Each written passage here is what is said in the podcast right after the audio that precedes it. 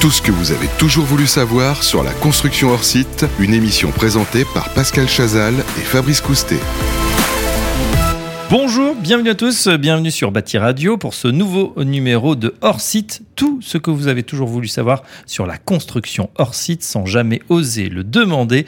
On va essayer de répondre à ces questions. Et après avoir parlé euh, lutte contre le réchauffement climatique ou encore de l'histoire ou encore des matériaux de construction, et dans ce quatrième podcast, nous allons parler changement culturel. Alors, à quoi ça correspond? Comment opérer ce changement dans les modes d'organisation du travail et différentes professions Que faut-il faire pour améliorer la qualité Et puis, qu'est-ce que cela va changer in fine? C'est ce que nous allons voir avec notre spécialiste Pascal Chazal. Bonjour. Bonjour Fabrice. Vous êtes fondateur du groupe Orsite.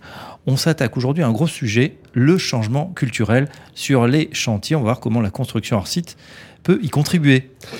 Oui, alors effectivement, euh, on a souvent euh, tendance à penser que si on fait par, par, exemple de la construction hors site ou de la préfabrication, il s'agit d'un sujet technique. Euh, oui, bien sûr, euh, il s'agit d'un sujet technique, mais avant tout, il s'agit d'un vrai sujet culturel. Il faut avoir conscience qu'on est très très bon en France pour euh, construire, on, l'a évoqué dans le sujet précédent avec le béton, euh, mais on est surtout très bon pour construire sur le chantier. Et en fait, on peut dire que toute l'organisation du bâtiment, elle est centrée sur le chantier. Euh, avec un certain nombre de, de défauts d'ailleurs. Hein. On sait aujourd'hui que c'est de plus en plus difficile, qu'on a du mal à livrer les bâtiments de qualité, qu'on a ce qu'on appelle des réserves. Hein. Il y a toujours des choses qui sont pas tout à fait terminées ou à refaire, etc. Euh, qui sont liées finalement à, à ce mode d'organisation qu'on n'a pas fait évoluer quelque part, euh, on continue à, à, vouloir faire les bâtiments d'aujourd'hui qui sont devenus très complexes, avec une main-d'œuvre qui manque, euh, avec les mêmes méthodes qu'on avait quand les bâtiments étaient simples et quand la main-d'œuvre était abondante. Mmh. Alors, ces organisations, ces organisations, quelles sont-elles? Eh bien, en fait, sont des organisations qu'on appelle segmentées ou en silos. Quelque part, c'est sont des organisations qui s'appuient sur la notion de métier. Et donc, chacun est dans son métier. Donc le maître d'ouvrage, qui est le client, ensuite il y a le maître d'œuvre, qui est l'architecte avec les bureaux d'études, ensuite il y a les entreprises, et chacun finalement est dans son métier. Et tout le processus de conception repose sur ce mode de fonctionnement en silo, avec tout le système assurantiel, avec le système d'achat, euh, par exemple la loi de maîtrise d'ouvrage public, la loi MOP, fameuse loi MOP, euh, repose sur la segmentation euh, des tâches. Donc fonctionnement en silo, est-ce qu'on peut changer? Alors, c'est absolument nécessaire. C'est-à-dire que si on veut réussir l'industrialisation de la construction, on va rechercher à produire des éléments complexes. Je vais vous prendre l'exemple d'une salle de bain. Une salle de bain, on peut parfaitement la préfabriquer dans, dans, dans, un atelier, dans une usine, comme on fabriquerait une voiture finalement, hein, avec un niveau de, de, qualité tout à fait extraordinaire. Ça se transporte sur un petit camion, on le prend à la grue, on le, on le pôle, on l'installe, on le raccorde et c'est terminé. On installe une salle de bain, multiplié par 80, 100 fois sur le chantier, voilà. clé en main. Absolument. Mais pour que ça marche, il faut que la salle de bain, elle ait été pensée pour la préfabrication et notamment qu'on ait recherché cette fameuse standardisation dont on a parlé dans des podcasts précédents. Euh, ce qui n'est pas le cas parce qu'aujourd'hui, si vous regardez une opération de logement, par exemple de 80 logements, vous allez être surpris, Fabrice, mais vous allez découvrir qu'il n'y a pas une salle de bain pareille. J'aurais 80 salles de bain différentes. 80 salles de bain différentes, à, à peu près toutes les mêmes, mais à peu près toutes différentes. Ouais. Et et pourquoi, on en arrive là? Eh Bien, Parce que finalement, sur le chantier, personne ne fait de salle de bain. Le maçon va faire la dalle, le plâtrier va faire les cloisons, le plombier va faire euh, les lavabos et la douche, euh, le peintre va faire la peinture, et finalement, que la salle de bain soit pas tout à fait la même que celle d'à côté, c'est mmh. pas très grave. J'ajoute qu'il y a un niveau de qualité, euh, Pascal Chazelle aussi, qui va être différent en fonction de l'artisan. Alors bien entendu, on a parlé des problématiques de main d'œuvre. Ça se traduit par quoi? Ben Effectivement, un très bon ouvrier va être capable de faire le carrelage magnifiquement, et puis ça sera superbe et tout le monde sera content. Et puis un moins bon, ben, il va avoir beaucoup plus de mal à y arriver, puis le résultat sera pas bon. Et le, et le client qui aura acheté la salle de bain, il aura fait mauvaise pioche, il y est pour rien, il aura payé le même prix, mais le résultat sera pas au rendez-vous. Donc on voit bien tout l'intérêt de fabriquer nos salles de bain en usine. Mais pour le coup, il va falloir arrêter de concevoir des, salles de bain toutes différentes.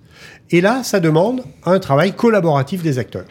parce que finalement, notre salle de bain, ça va être un ouvrage complexe et il va falloir que tout le monde se mette de la partie pour finalement concevoir la meilleure salle de bain euh, du monde avec euh, finalement le meilleur usage pour, euh, pour le client.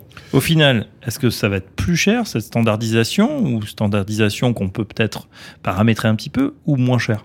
Alors en fait, si par exemple je voulais préfabriquer mes 80 salles de bain différentes, ben, serait beaucoup plus cher que ce que l'on fait sur le chantier. Parce que l'industriel a besoin d'une étude très poussée pour pouvoir lancer sa préfabrication et sur, sur une salle de bain, il peut juste pas l'amortir. Si par contre on arrive à rationaliser, à standardiser nos salles de bain, on va réussir à amortir nos, coûts d'études et du coup le, le, coût va baisser. Et on a des exemples dans le monde entier qui montrent que quand on a bien compris cette logique, non seulement les entreprises arrivent à mettre sur le marché des produits qui sont moins chers que la construction traditionnelle, mais en plus ils arrivent à gagner de l'argent. C'est l'exemple notamment au Japon avec euh, un constructeur automobile célèbre.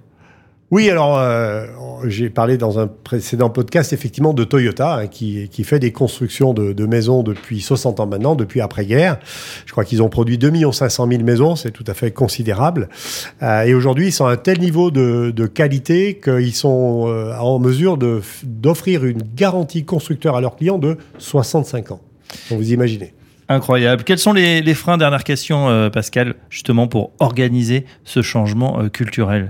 Alors c'est le, en fait, c'est être capable de sortir de cette démarche euh, en silo, fragmenté, segmenté, pour entrer dans un mode collaboratif.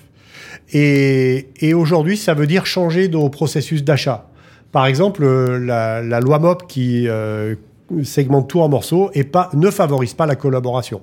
Mais aujourd'hui, fort heureusement, avec la loi Elan, avec la loi ESSOC, euh, on a la possibilité de travailler, de, de, de, de faire des, des, consultations avec des modes qui permettent la collaboration. C'est par exemple les, des des accords cadres, c'est par exemple des conceptions-réalisations, c'est par exemple des marchés globaux de performance qui sont très intéressants parce qu'on s'intéresse pas seulement à la construction, mais on s'intéresse au bâtiment dans sa vie, hein, euh, dans son exploitation. Je sais pas si vous savez, Fabrice, mais euh, quand on regarde un bâtiment euh, exploité pendant 50 ans, le coût de développement et d'études, c'est 5%. Le coût de la construction, c'est 20%. Et le coût d'exploitation, c'est 75%. Or, aujourd'hui, on est tous focus sur le coût de la construction. Et quelque part, on est en train d'hypothéquer l'avenir du bâtiment et il va coûter très cher dans son exploitation. Donc, il faut changer ça. On l'a compris, le changement, c'est peut-être pas maintenant, mais c'est nécessaire. Merci Pascal Chazal. Je rappelle que vous êtes fondateur du groupe Orsite et à très bientôt pour un prochain podcast. Merci Fabrice. Orsite, tout ce que vous avez toujours voulu savoir sur la construction hors site une émission présentée par Pascal Chazal et Fabrice Coustet à retrouver sur le site bâtiradio.com.